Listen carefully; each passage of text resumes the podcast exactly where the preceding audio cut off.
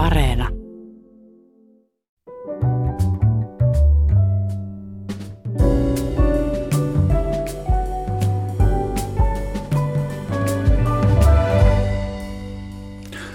Hyvät ihmiset, tänään minulla on vieraana kirjailija, muusikko, näyttelijä, toimittaja ja politiikko.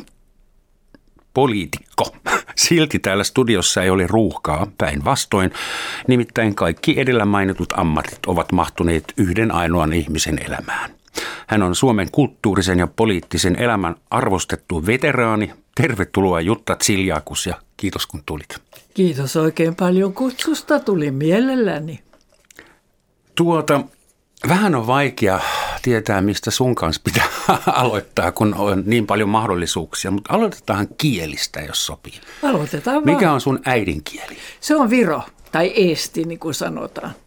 Ja mitä muitakin, millä muilla kielillä voisit käydä tämän radiohaastattelun? No tuota, mä puhun kuutta kieltä. Siis Viro on äidinkieli, suomen mä opin sitten lapsilta pihalla, ruotsin myöskin. Sitten kävin saksalaista koulua. Mulla oli ranskalainen kummitäti, joka antoi mulle ranskan kielen opetusta, joten puhun sitä aika hyvin. Ja sitten tuli siitä jo kuusi. Ei, kun siinä oli viisi. Oliko? Ruotsi, Ranska, Saksa, Englanti, Englanti. Englanti, Joo. niinpä tietysti. Joo, sen mä opin koulussa. Sehän ei ole kenellekään enää vieraskieli onneksi. Ei olekaan.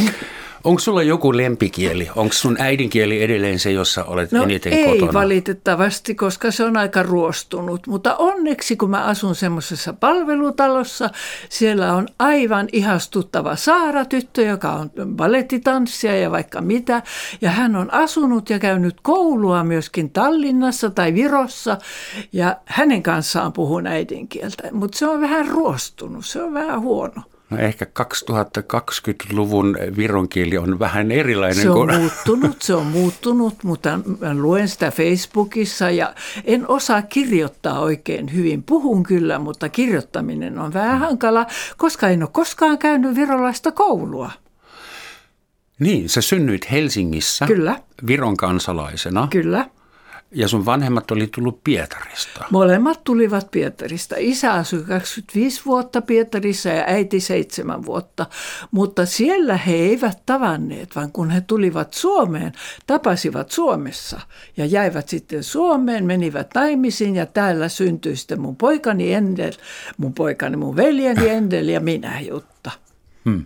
Ja sitten sun vanhemmat ha- haki teille ja itselleen Suomen kansalaisuuden? Vasta mä olin kymmenvuotias, kun sain Suomen kansalaisuuden. Että mä olin siis ihan tuota vuot- hetkinen 25, 35 mä sain Suomen kansalaisuuden. Muistatko, Muistan erittäin tuntuiko hyvin. se joltain? Joo, se tuntui siltä, että isä oli vähän surullinen. Että sydäntä särki pikkusen, kun piti jättää Estin kansalaisuuden, mutta kyllä hän oli tyytyväinen. Kun asuu kerran Suomessa, niin pitää olla Suomen kansalaisen. Hmm. Jossain haastattelussa sinä käyt Tallinnassa ja sulla on toimittaja mukana, jotka jutskaa sun kanssa ja valokuvaa sua ja sitten sä päästit suusta. Nyt ihan kiva kaupa. Kyllä täällä olisi kiva olla lähettiläänä. Joo, se, olisi ei ollut, sitten toteutunut. Se olisi ollut kiva työ. Mä olisin mielelläni ollut lähettiläänä. Ja mun mies oli samaa mieltä, että hän sanoi, että hänestä olisi, olisi tullut erittäin hyvä lähettilään puoliso. Varmaan me ollaan kaikki sitä mieltä, että minusta tulisi upea lähettiläs. Näin on. Um, oliko Pietarilla sitten vielä merkitys sun perheessä, että Oli haviteltiinkö takaisin Pietariin? Oli, oli tietysti, koska he elivät niin hyvää elämää Pietarissa. Isällä oli siellä pianotehdas, jonka kommuni- Pianotehdas? pianotehdas, jonka kommunistit veivät häneltä. Hän oli suhteellisen varakas mies. Ja äiti teki työtä hovissa, tsaarin hovissa. Hän oli suuri ruhtinatar Kirillin, suuri ruhtinas Kirillin vaimon Victoria Melitan kamarineito. Seitsemän vuotta, jolloin hän puhuu saksaa ja viihtyi erittäin hyvin. Ja mä kysyin, että oliko sulla kivaa työ, hän sanoi kyllä oli, mutta se oli vähän hankalaa, kun joka käänteessä piti aina sanoa ihre kaiserliche hochheit. Teidän keisarillinen korkeus. se oli vähän hankalaa, mutta mm. muuten olisi ollut ihan kiva. Mutta se oli hauskaa, kun hän kertoi hovista kaikkea tämmöistä. Mutta tietysti lapsi ei ole utelias, enkä mä kysynyt tarpeeksi. Olisi pitänyt kysyä. Ja isä ei halunnut kertoa mitään siitä Venäjästä.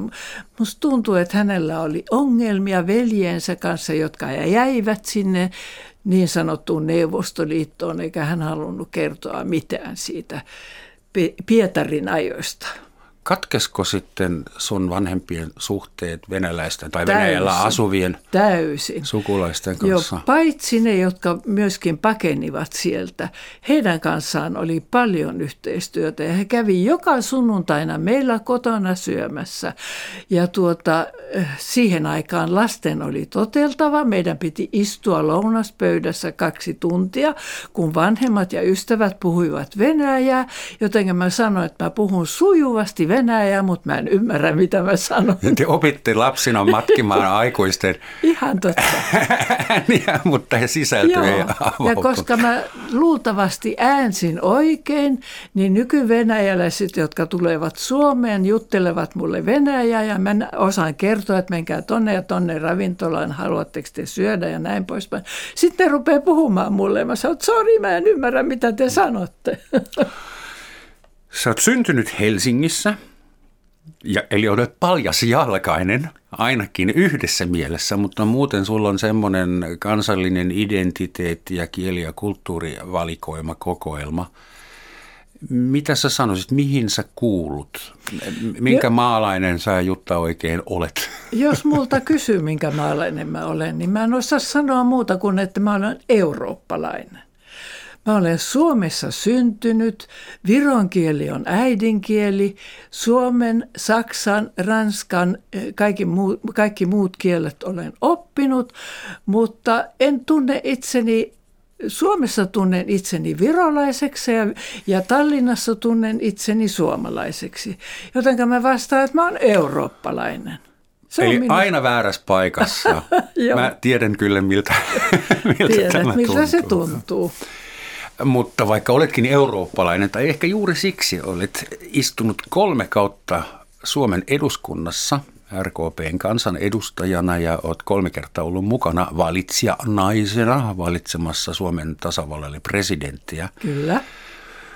Miltä poliitin, politiikka ja poliittinen touhu, päätöksenteko, yhteiskunta näyttää sun silmissä nyt? Se on hyvin vaikeampaa kuin mitä se silloin oli. Se oli paljon helpompaa ja mä olen joka päivä iloinen siitä, etten ole enää kansanedustaja, koska tämä politiikan teko on niin koukeroinen nykyään, kun me ollaan EU:ssa, joka on hyvä asia, mutta se tuottaa hyvin paljon uusia töitä ja hyvin vaikeita kysymyksiä, erittäin nyt korona-aikana. Että mä olen iloinen joka päivä, ettei mun tarvi olla päätöksiä päätöksentekopaikalla, koska se olisi hirveän vaikeaa tänä päivänä. Mutta minä kannatan hallitusta. Minusta eduskunta käyttäytyy oikein hyvin. Opposition pitää olla oppositiossa, vaikka mä en aina ole samaa mieltä heidän kanssaan, mutta ihailen kyllä tätä hallitusta. Sen mun täytyy sanoa ihan suoraan. Hypätään vähän ajassa, Hypätään. jos sopii suvereenisti politiikasta puheen ollen. Sä olit myös äh, erään Marsalkan sihteerinä joskus. oli, oli. Ja silloin politiikan teko oli varmaan vielä vähän erilainen. Aivan erilainen. Millaisia muistoja sulla on Mannerheimista? Se johtuu siitä, että olin Mannerheim-liitossa töissä kanslistina ja, ja konekirjoittajatana. Ja sitten Mannerheim tuli eräänä päivänä sinne, enkä mä tuntenut häntä. Näin vaan, että oli pitkä komea herra pukeutunut harmaisiin vaatteisiin, enkä tuntenut häntä, koska siellä, siellä oli aika pimeätä siellä koridorissa, missä mä olin. Mutta sitten hän tarvitsi konekirjoittajaa ja pyysi minun työnantajalta, joka oli kanssianeuvos Mandeliin, että hän tarvitsi apua, koska hänen sihteerinsä oli kesälomalla, niin minut lähetettiin sitten Mannerheimin luo. Menin sinne ja tapasin hänet ja hän oli aivan charmantti ihminen. Ja me teimme työtä yhdessä. Hän saneli muistelmia minulle ja minä kirjoitin koneella. Ja sitten me syötiin lounasta. Taidan olla ainoa henkilö elossa oleva, joka on syönyt lounasta Mannerheimin kanssa. Ja joku kielikello oli kertonut, että minä opiskelin musiikkia Sibelius Akatemiassa, jolloin kai Marski kysyi minulta, että eikö neiti haluaisi soittaa minulle jotain. Jotenka minä soitin hänelle fly flygelillä Claire de Lune Debussyin Claire oh, de Lune. Debussy. Eikö se oli ihanaa? Laskelmoivaa. Joo. Ja hän oli niin charmantti ihminen. Hän osasi olla aivan ihastuttava sille, josta hän piti ja oikein ilkeä sille, josta hän ei pitänyt. Ja hän oli niin ihastuttava minulle, että mä muistan vielä silloin, kun mä olin viimeistä kertaa hänen luonaan, niin hän tuli alas tuonne eh, portille saattamaan minua ja hänen kodinhoitajansa Berta oli, oli poiminut narsisseja minulle syliin täydeltä narsisseja. Ja Marski sanoi mielellä, että kyllä minä tulen sitten neidin ensikonserttiin ja vilkutti minulle, kun hänen suuri musta autonsa vei minut kotiin Katajanokalle. Ihan. Ja joka kerta kun mä kuuntelen Debussyin Lunia, niin tulee tippa silmään. Ihana, mutta hetkinen, yksi asia askarruttaa minua. Kun mä tein kotiläksyt ennen meidän tapaamista, mä luin, että sinä olit tavannut Marskin kylläkin jo lapsena.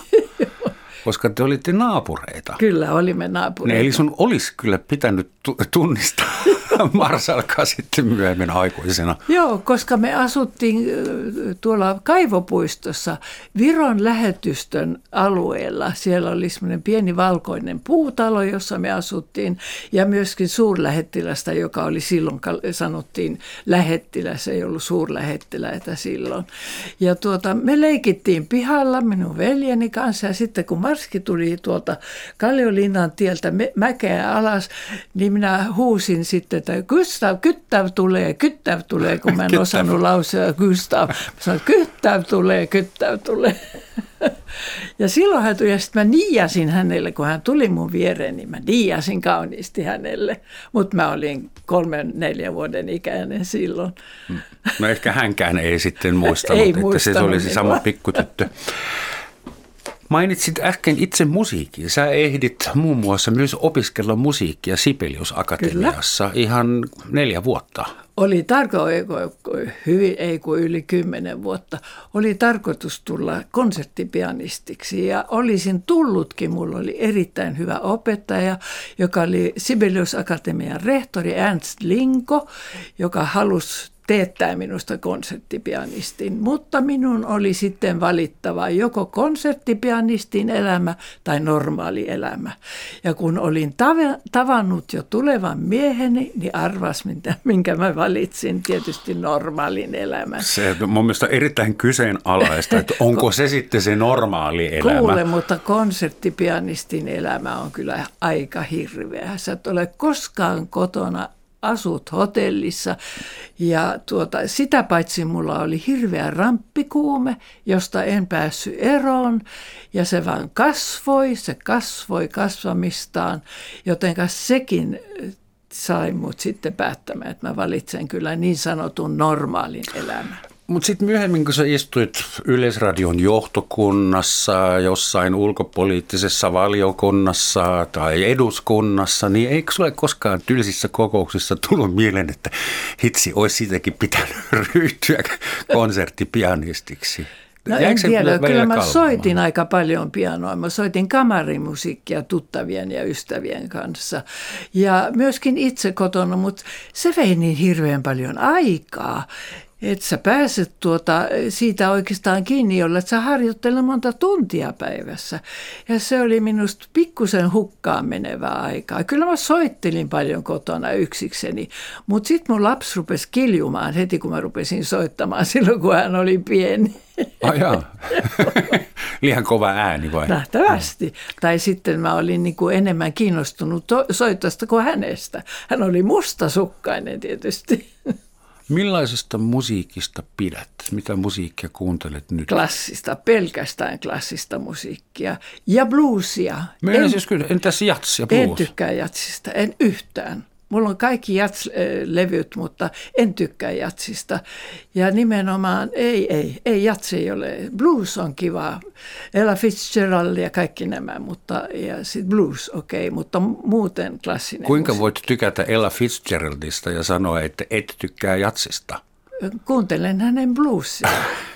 en kuuntele hänen Point Tämä on kyllä nyt ensimmäinen asia, josta ollaan rankasti eri, eri mieltä. Eri mieltä. ollaan vaan. Puhutaan saksalaisesta koulusta. Sä Ihana koulu. ylioppilaaksi saksalaisesta koulusta. Kyllä. Vuonna 1944. Nimenomaan. Vuotta ennen, vuosi ennen kuin toinen maailmansota loppui Saksan Juuri. kannalta katastrofiin ja monen muunkin kannalta.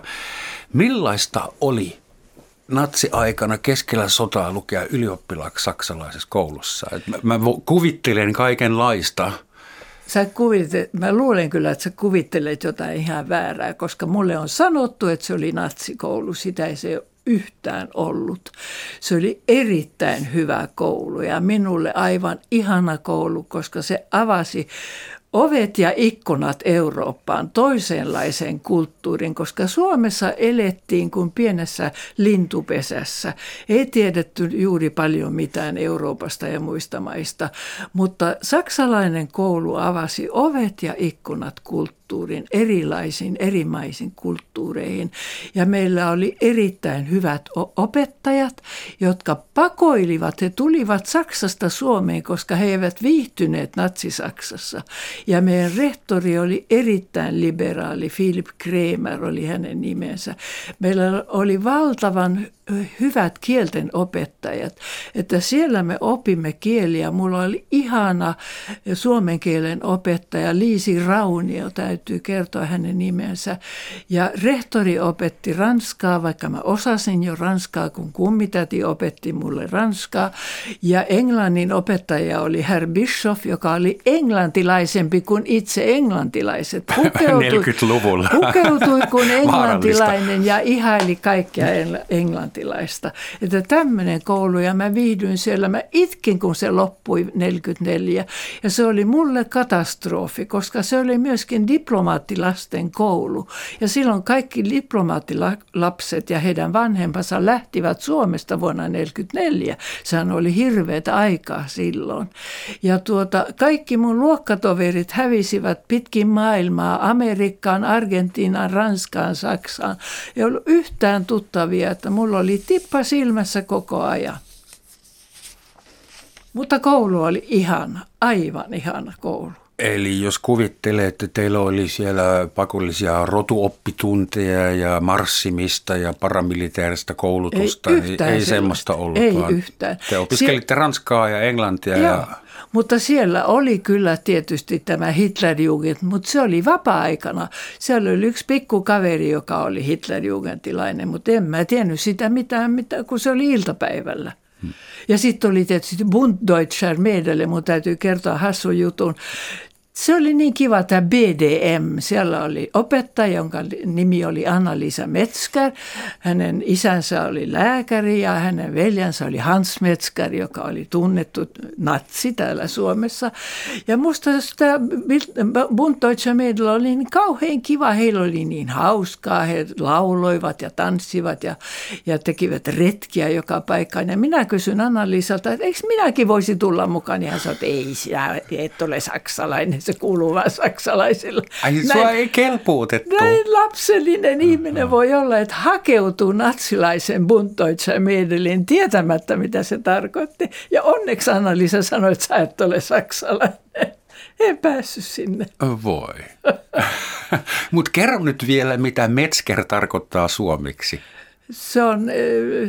Tämä, Teurastaja. Teurastaja, joo. Aika joo, sopiva. Metskä, joo, se on sopiva. Sitä mä en ole tullut ajatelliksi. Että se on tosi, no toisaalta teura. saksankielisellä alueella on hyvin paljon Metzger-nimisiä ihmisiä ja joo. se ei kerro heidän julmuudesta, vaan perinteisestä ammattikunnasta. Sä oot ollut naisena mukana poikien kerhoissa, isojen poikien Isojen kerhoissa poikien jo, jo kymmeniä vuosia ennen kuin se, oli, kun se alkoi olla normaalia. Näin on. Millainen feministi olet tai naisasianainen? No mä en kuulu, minä en sano itseäni tai mä en sano, että olen feministi, koska mä ajan tasa-arvoa, sekä miesten että naisten tasa-arvoa. Että kaikilla pitää olla samat lähtökohdat ja sitten saa kehittyä miten itse haluaa. Mutta feministillä on tänä päivänä ehkä vähän kummallinen kuulo. En, en mä tykkää sitä sanasta feministi, mutta mä ajan tasa-arvoa miesten ja naisten välillä. Ja ajan sama palkkaisuutta ja sama, samoja mahdollisuuksia molemmille sukupuolille. Niitä on nykyään enemmän. Niitä on enemmän ja niidenkin tasa-arvoa me, minä ajan. Vaikka olenkin elänyt näin kauha, kauan ja saanut aika paljon, tai silloin mun nuoruudessa oli hyvin paljon ennakkoluuloja esimerkiksi homoseksuaaleja vastaan. Hmm. Mutta mulla on erittäin paljon kivoja homoseksuaaliystäviä, kavereita, koska heidän kanssaan on kiva matkustella. Ja minkälaisia Tämmöisiä... Eli homomiehellä on enemmän aikaa kuin Joo, perheen isillä. Ne on niin hyviä kavalieria, sitä paitsi. Tuota, tämä nyt on jo, se menee melkein seksismin puolelle, mutta sinä saat. Sä oot myös ollut kolumnisti. Monta, Joo. monta vuotta kirjoitit ruotsiksikin, tai etupäässä ja ruotsiksi ja suomeksi. Ja sä kirjoitit Huvudstadsbladettiin. Ja Ilta-Sanomiin ja Uuteen Suomeen me ollaan kollegoita niin sitten, ollaan. tai entisiä. Mutta mä haluan puhua yhdestä kolumnista, arvanet mistä. Sä kutsuit herra Vladimir Shirinovskia Husiksen kolumnissasi keväällä 1994. Käytit sanan gaalenpanna – ja äh, Shirinovskin lehdistötiimi tulkitsi sen niin, että se julistit hänet pähkähulluksi. Nimenomaan. Et sitten gaalenpanna tarkoittaa vissiin rämäpää tai hurjapää, mutta joka tapauksessa siitä tuli aika iso halo ja sulta vaadittiin yli 6 miljoonaa Suomen markkaa korvehenkisiä. Näin oli tuhokorvauksia. Miten siinä kävi? Mä otin sen ihan huumorin kannalta. Eihän kukaan voinut ottaa Shirinovskia ihan siis niin kuin normaalia ihmisen tapaan. Hän oli tämmöinen äärityyppi, äärioikeistolainen ja, ja en mä ottanut sitä vakavasti. Mä otin ihan huumorin kannalta, eikä mitään korvausta saa tarvinnut maksaa, eikä mitään. Sitä tehtiin vaan hupia lehdistössä. Mutta oliko siitä sitten sulle viime kädessä jopa hyötyä? Totta kai.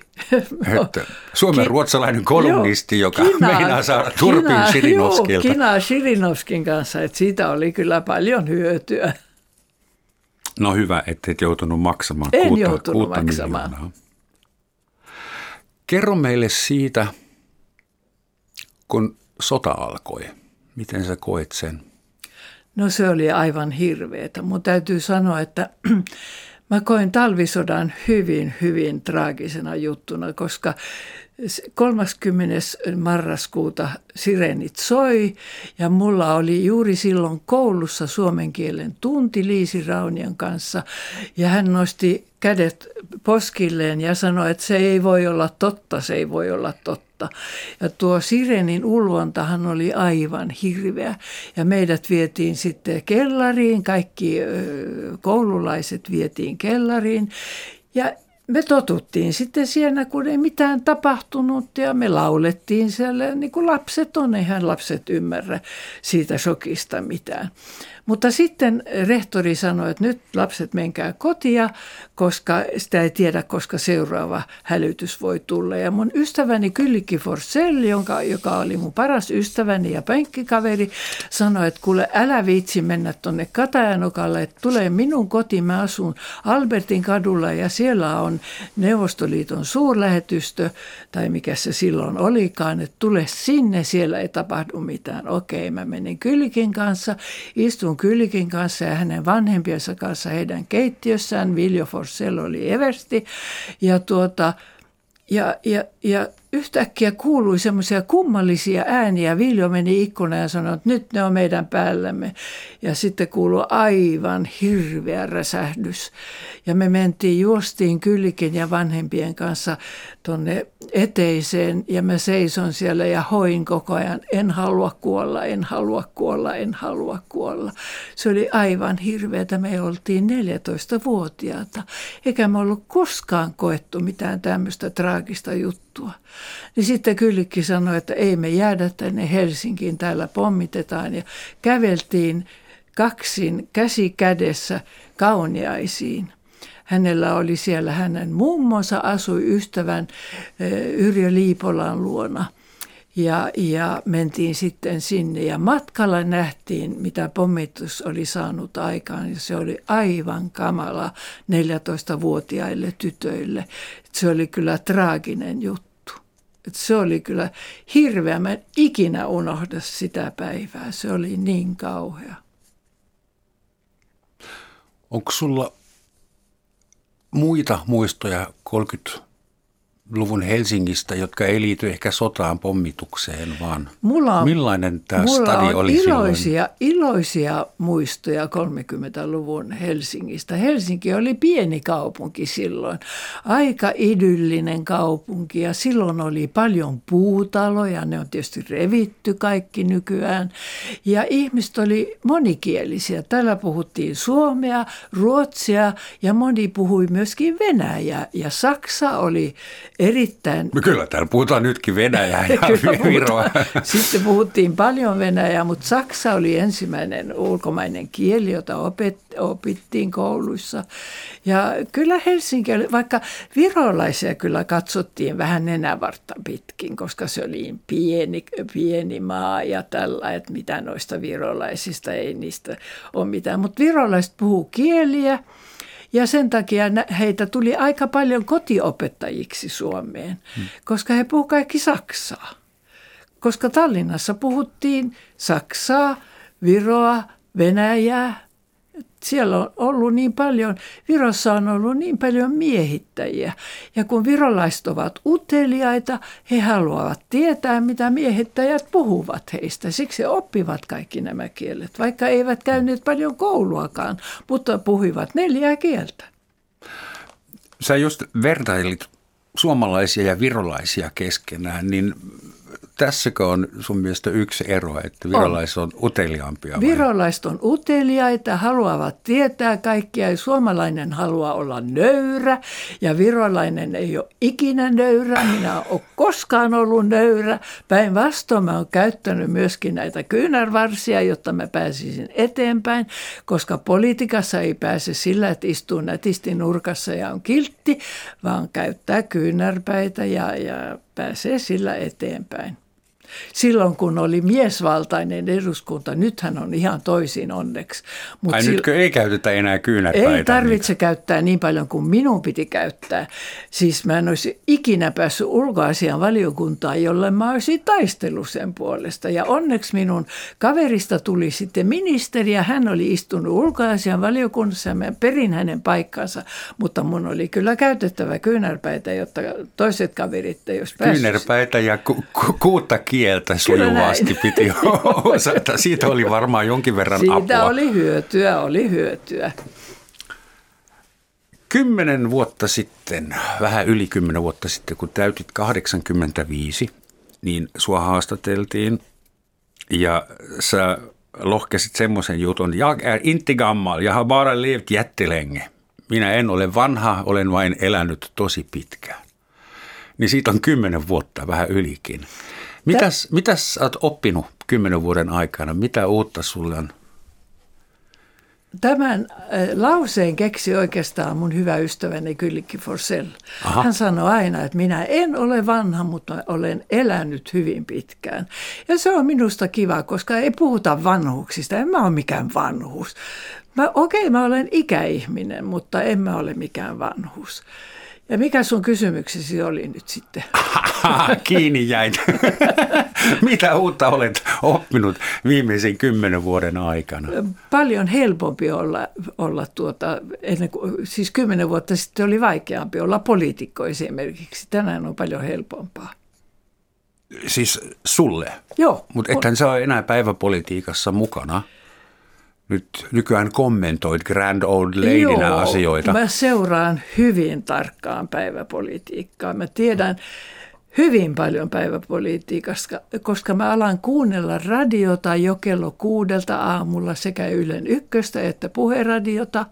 Ja kuulen kaikki nämä eh, keskustelut, asiantuntijoiden keskustelut, sitten katson kaikki eduskunnan kyselytunnit, kaikki eh, nämä ministerin haastattelut, siis seuraan politiikkaa ihan yhtä paljon kuin poliitikko tänä päivänä. Koska politiikkaa se on kuin zebra, että nämä raidat ei irtoa mistään susta. Ne on kerta kaikkiaan, se on niin kuin myrkky. Jos sä oot saanut sen myrkkypistoksi, niin se myrkky on sun kehossasi koko ajan. Ja on pakko seurata. Ja mä olen hyvin kiinnostunut politiikasta, ulkopolitiikasta nimenomaan, mm. mutta myöskin tästä kotimaisesta politiikasta. Susta olisi myös voinut tulla näyttelijä. Itse asiassa tulikin. Joo. Joo, kyllä mä näyttelin. Mä näyttelin Lillateatterissa ja ruotsalaisessa teatterissa. På svenska, ruotsin kielellä? Joo, ruotsinkielisessä teatterissa. Mä olin mm. operetteissa mukana, mä olin revyissä mukana ja näyttelin myöskin Lillateatterissa Pikkumyytä. Tuve Janssonin Pikkumyytä. Tämä ei ole mitenkään yllättävä juttu. Ja tästä pikkumyystä onkin hyvä sitä on hyvä käyttää aasinsiltana. Hyvät ihmiset, tämä on Yle Radio 1 Romansatsin maamikirja, jossa tänään istuu ainoana, mutta lähes elämää suurempana vierana Jutta Tsiliakos. Kiitos vielä kerran, että olet täällä. Ähm, mitä me nyt Kiitos, seuraa? tulla. No, tuosta eurooppalaisuudesta haluaisin kysyä. Se on mulle tärkeä asia että Eurooppa on talousalue, se on kulttuurialue, se on hirvittävän sekava kielialue. Meillä on 3000 vuotta ainakin sotaisaa historiaa keskenään, mutta se on kuitenkin projekti, henkinen projekti ihmisille, jotka puhuu kuutta kieltä tai vielä enemmän – minä olen, Mitä sä oot mieltä Euroopan tilasta Mä olin hyvin iloinen siitä, että me kuulutaan EU-hun. Se on hyvin tärkeä juttu. Ja ne, jotka arvostelee sitä, eivät ollenkaan kerro, mitä hyvää he saavat EU-sta itse. Sanotaan, että me joudutaan vaan maksamaan, mutta jos kysytään, miten paljon me saadaan sieltä, niin kukaan ei kerro mitään. Jotenka mä olen hyvin tyytyväinen siihen, mutta valitettavasti EU:ssa myöskin tapahtuu sellaista, josta mä en pidä. Ja nämä ovat nämä kansat, jotka ovat entisiä eh, Neuvostoliiton jäseniä, siis Puola ja Unkari ja ehkä Tsekki myöskin. Ja itäinen Saksa. Joo, ja itäinen Saksa, että siellä on ongelmia, josta mä en ymmärrä yhtään mitään. Esimerkiksi kuinka Unkari voi käyttäytyä niin kuin he käyttäytyy tänään. Se on mulle siis uskomaton arvoitus. Eikö ne muista ollenkaan, minkälaista oli Neuvostoliiton aikana? Musta se on käsittämätöntä, että Unkari ja Puola, jotka ovat kansoina aivan ihania ja tsekit myöskin, käyttäytyvät tällä lailla. Mä taas ymmärrän tietyllä tavalla kaikissa Itäblokin maissa – kansallismielisyys oli kielletty, koska kommunismi on globaali, lähtökohtaisesti kansainvälinen, sen niminen hymnikin on. Ja kun 90-luvun alussa Puola, Tsekki, Unkari, Romania, Bulgaria, YMS, Baltian maat saivat takaisin omat maansa, niin se heiluri meni toiselle puolelle ja syntyi tuommoinen oikein nationalistinen aalto. Mä itse näin sen Latviassa, missä porukka spreijasi kaikki kyrilliset kadunkyltit yli, että ryssä menkää kotiin, Joo. vaikka ryssän koti oli Latviassa Joo, silloin jo. Eli tietyssä mielessä mä sen ymmärrän, mutta mä tarkoitan Länsi-Eurooppaa. Macronin ja Merkelin ja Brexitin, tiedätkö, se rikas Eurooppa, joka luulee olevansa aina oikeassa. Mitä, mitä mieltä siitä puolesta? No mä en ymmärrä ollenkaan tuota Iso-Britanniaa. Mä en ymmärrä Brexitia ei yhtään, sitä en tippaakaan, miksi he lähtivät. Mutta se on saarivaltiokunta, val, että saarielämä. Ja tuota, mä en ymmärrä ollenkaan Brexitia, vaikka he nähtävästi nyt sitten pärjäävät suhteellisen hyvin tänä korona-aikana. Mutta en ymmärrä ollenkaan, miten heidän tulevaisuutensa ja taloutensa tulee olemaan. Sitä en ymmärrä ollenkaan.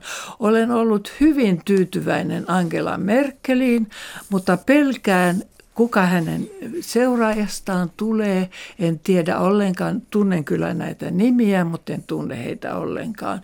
Ja pelkään, että Merkel ei saa hyvää seuraajaa. Mä olisin toivonut, että Merkel olisi jaksanut vielä pari vuotta, mutta totta kai mitta tulee täyteen kaikilla. Ja kyllä mua pikkosen hermostuttaa tuo Euroopan olo nykyään. Jotenkin siellä jotenkin selkä syyhyy heillä, en tiedä mistä se johtuu, mutta ei ole semmoista rauhallisuutta, jota mä odottaisin EU-maista. Puhaltaisiin yhteen yhteen tuota nuotion kaikki yhdessä, mutta se ei nähtävästi onnistu. Mutta Euroopan unionin jäsenmailla on niin eri intressejä. Niin ja jokainen... on tietysti ja jokainen vetää kotiin päin ja se on tietysti poliittisesti ymmärrettävää. Mutta näin sivusta katsojana en halua oikein ymmärtää sitä. Jokainen vetää kotiin päin. Sä olit nuori nainen, kun Euroopan unionin edellä edeltäjäjärjestö Montaan Union perustettiin, oliko se 50-luvun loppupuolella ja sitten syntyi EVG, Europäische Wirtschaftsgemeinschaft. Joo. Eli sä oot nähnyt koko EUn alusta asti Joo, tähän silloin päivän mä en, saakka. Silloin mä en ollut vielä poliittisesti aktiivinen 40-50-luvulla.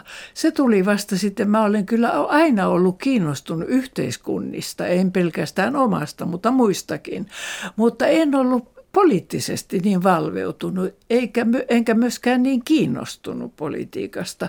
Et tuo aika meni pikkusen multa ohi. Sitten on pakko kysyä, että mikä tai kuka sai sut kiinnostumaan yhteiskunnasta No tuota mä olin kyllä kiinnostunut ihan lapsesta asti. Mä olin A, kiinnostunut tasa-arvosta ja sitten mä olin kiinnostunut siitä, mitä yhteiskunnassa tapahtuu.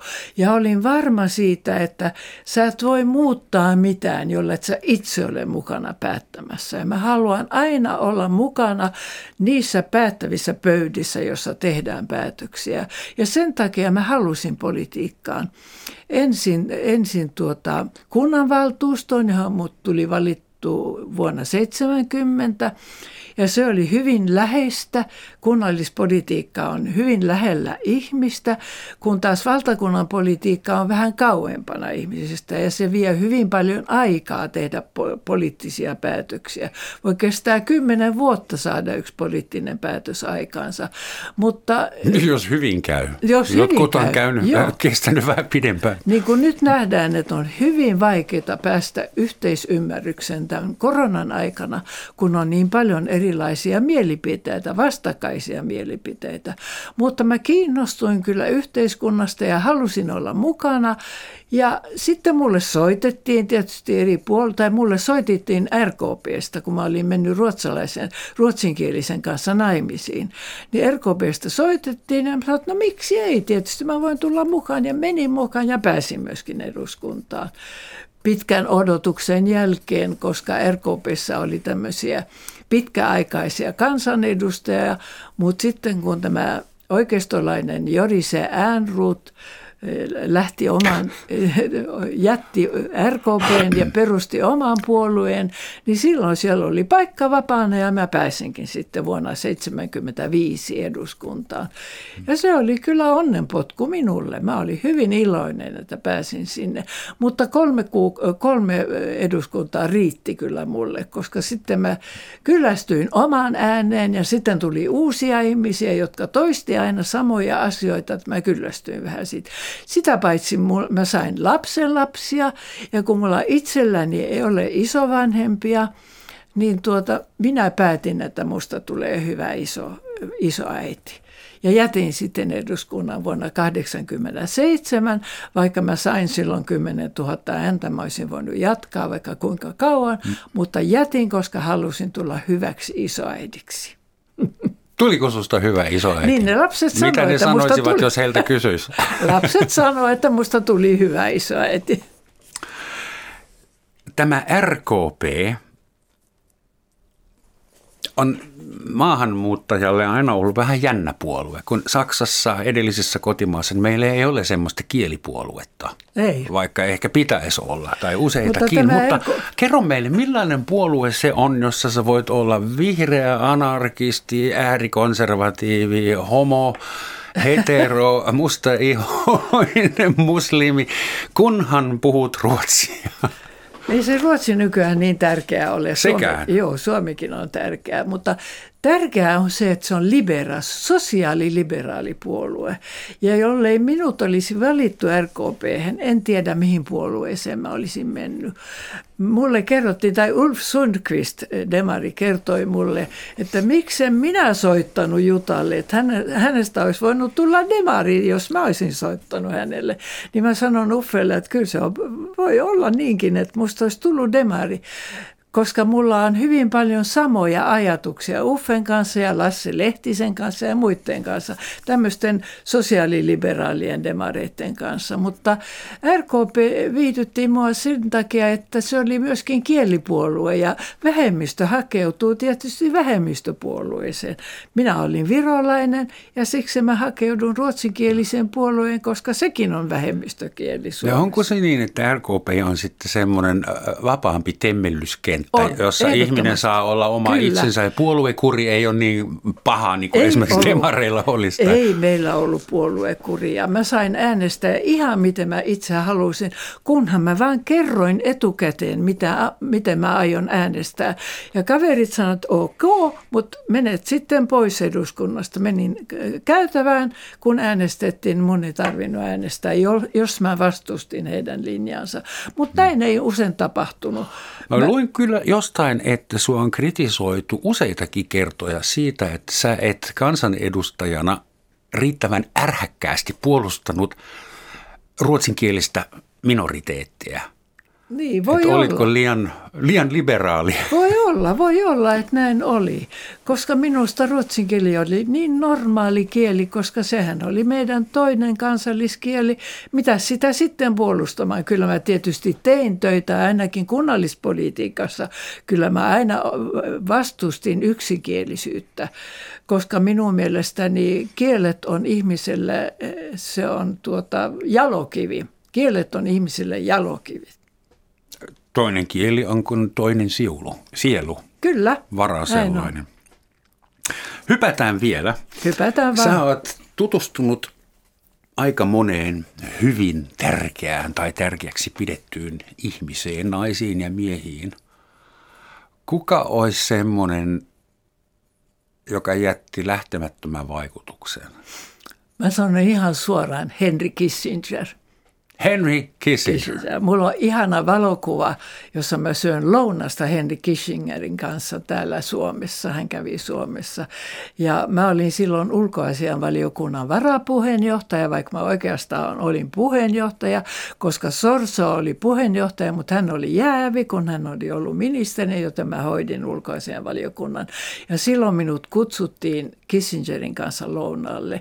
Ja se oli kyllä erittäin miellyttävä ihminen. Ja minua harmittaa, ettei häntä eh, haeta sieltä unohduksista esille nyt tuota USAssa, koska hänellä on niin järkevä politiikka. Hän oli vuosisadan diplomaatti. Kyllä, hän oli vuosisadan. Tiedätkö, missä Henry Kissinger syntyi?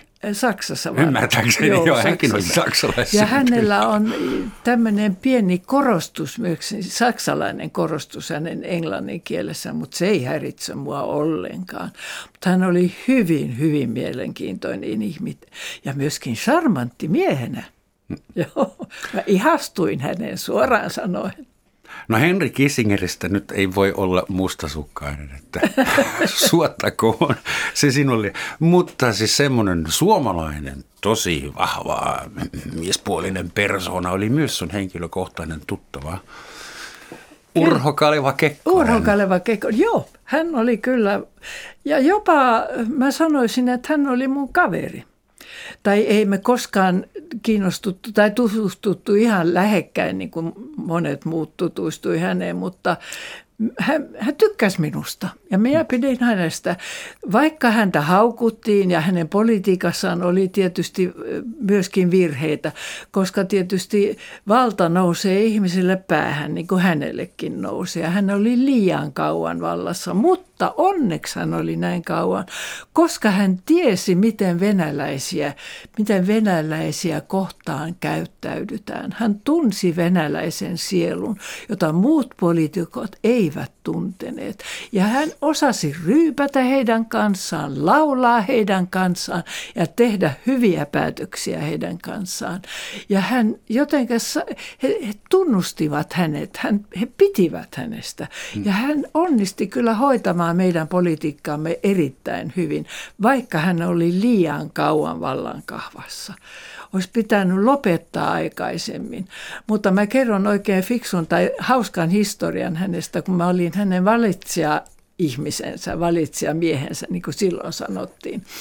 Ja sitten oli juhla jälkeenpäin, kun hänet oli valittu ja me oltiin tuolla kalastajatorpalla ja minä seison tuolla kalastajatorpan salissa jossain kulmassa ja mun kaverini, ystäväni RKPstä tulivat sanoa, että nyt presidentti tulee, että sun täytyy tulla heti tervehtimään häntä. Mä sanoin, että jos presidentti haluaa tietää minusta jotain tai jos hän on kiinnostunut jostain, niin minä seison täällä, hän voi tulla minun luokseni kaverit katsoi mua pitkään, että kyllä tuo on itsepäinen.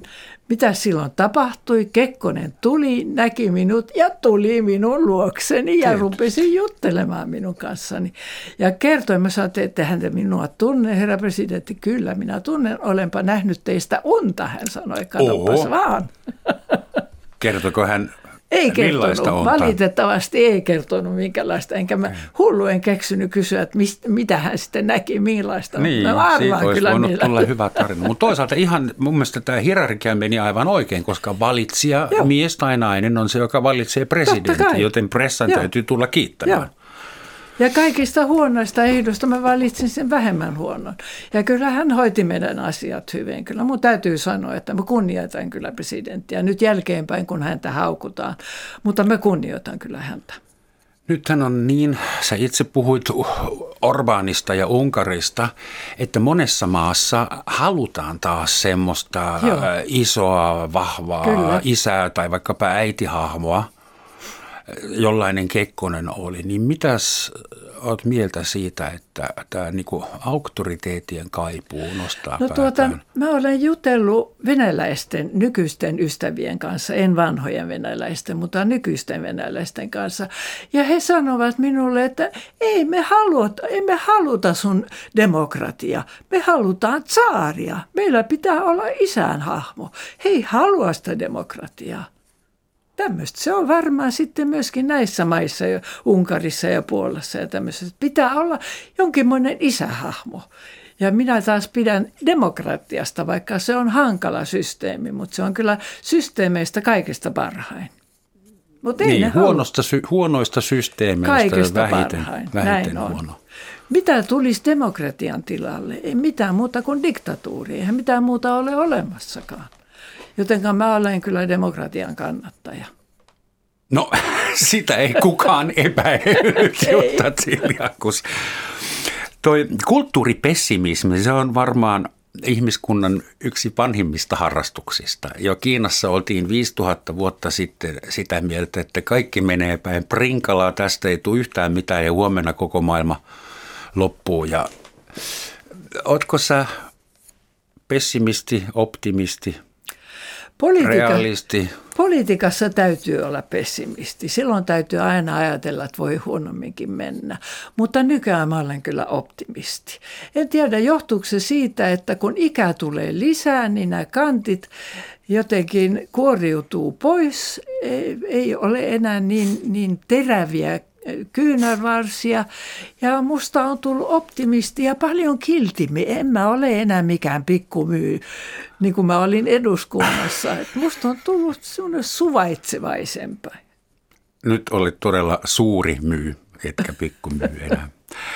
Tämä on ehkä vähän, en tiedä onko se soveliasta. Satavuotiailta kysytään aina, mikä on pitkän ikänne salaisuus. Sinä olet vasta 95. Onko soveliasta kysyt? Onko sulla itsellä mitään havaintoa, kun sä oot elänyt niin pitkään niin hyväkuntoisena? Niin, Mitä meidän pitää tehdä meidän muiden? Kaikki kysyy multa, että mikä on sinun salaisuutesi ja mun täytyy vaan vastata, että en minä tiedä. Se on nähtävästi, mä oon saanut sen isältäni, joka vuonna 1965 kuoli 92-vuotiaana, joka oli silloin sensaatio. Hän pääsi melkein lehtiin sen takia, että hän oli näin vanha. Ja hän oli, tuota, hän oli komean näköinen, kaikki luuli, että hän oli 70-vuotias, kaikki hampaat suussa, vitivalkoiset hampaat, mutta ei yhtään tukkaa päässä. Mutta hän eli, ja mä oon saanut sitten jotenkin, mä oon saanut häneltä tämän pitkän iän niin kuin, lahjana häneltä. Ei mulla ole minkäänlaisia selityksiä. En mä ole yhtään elänyt niin siistis kuin olisi pitänyt elää. Mä oon tykännyt Rai Martinista ja Joona Punaviinia ja syön aika hyvin, ja, mutta jumpannut ja tanssinut kyllä koko elämäni. Se johtuu kyllä siitä. Ja nytkin mä uin kolme kertaa viikossa meidän avo, avo al, tämmöisessä tuota, al, allokos, mikä se on, pool – Swimming pool. Ää, uima-allas. Al, uima-altaassa. Mm. Uima-altaassa uin kolme kertaa viikossa. Ja jumppaan myöskin kaksi kertaa viikossa ja kävelen ja tällä Että tällä lailla yritän pysyä niin kuin No niin, että pitää jumpata viisi kertaa viikossa. Pitää ja jumpata ja uida. Juoda dry martineja ja, ja käydä uimassa kolme kertaa. Jutta Tsiljakus on pakko lopettaa, vaikka me päästiin vasta vähän alkuun. raapaiseman pintaa alkuun. Mulla on tapana aina lopettaa tämä ohjelma jollain sitaatilla, joka tulee aina jonkun tunnetun ihmisen suusta. Tällä kertaa sitaatti kuuluu näin. Mieheni Benedikt opetti minulle, että elämässä ei pidä katua mitään. Mennyt on mennyttä ja se pitää jättää taakse. Olen noudattanut hänen neuvoaan. Näin sanoi Jutta Tsiliakus noin kolme vuotta sitten toisessa haastattelussa. Kiitos sulle, dankeschön, aita, tak, spasiba, merci beaucoup ja niin edespäin. Voi hyvin, hyvää kiitos, kevättä. Kiitos Roman ja kiitos, että sain tulla.